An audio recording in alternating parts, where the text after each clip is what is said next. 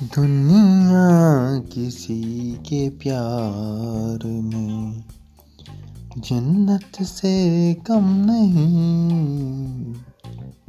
یہ گانا سنتے سنتے دل میں خیال آیا ہے۔ اس کا مطلب کیا ہوگا؟ اس گانے کے بول پہ ذرا غور کیجیے۔ کہتا ہے، دنیا کسی کے پیار میں جنت سے کم نہیں۔ یعنی کہ اگر آپ کو کسی سے پیار ہو جائے، تو یہ دنیا جنت ہے۔ تو سوچا جائے تو یہ بات غلط بھی نہیں ہے۔ پیار کا ایک بہت بڑا کانسیپٹ ہے۔ پیار ضروری نہیں کہ آپ کی معشوق ہو، کوئی خاتون ہو جس سے آپ کو عشق ہو۔ پیار تو آپ کو کسی سے بھی ہو سکتا ہے۔ پیار ایک بہت حسین جذبہ ہے۔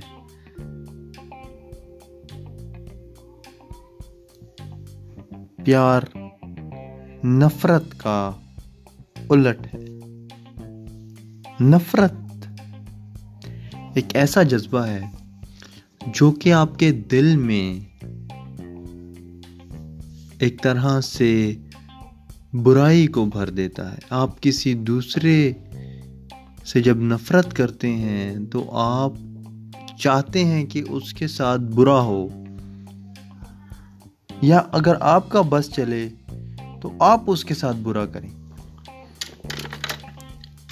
تو ایسا جذبہ جو کہ نفرت پر مبنی ہو، جس سے آپ اپنے ارد گرد کے ماحول میں نفرت بھر دیں۔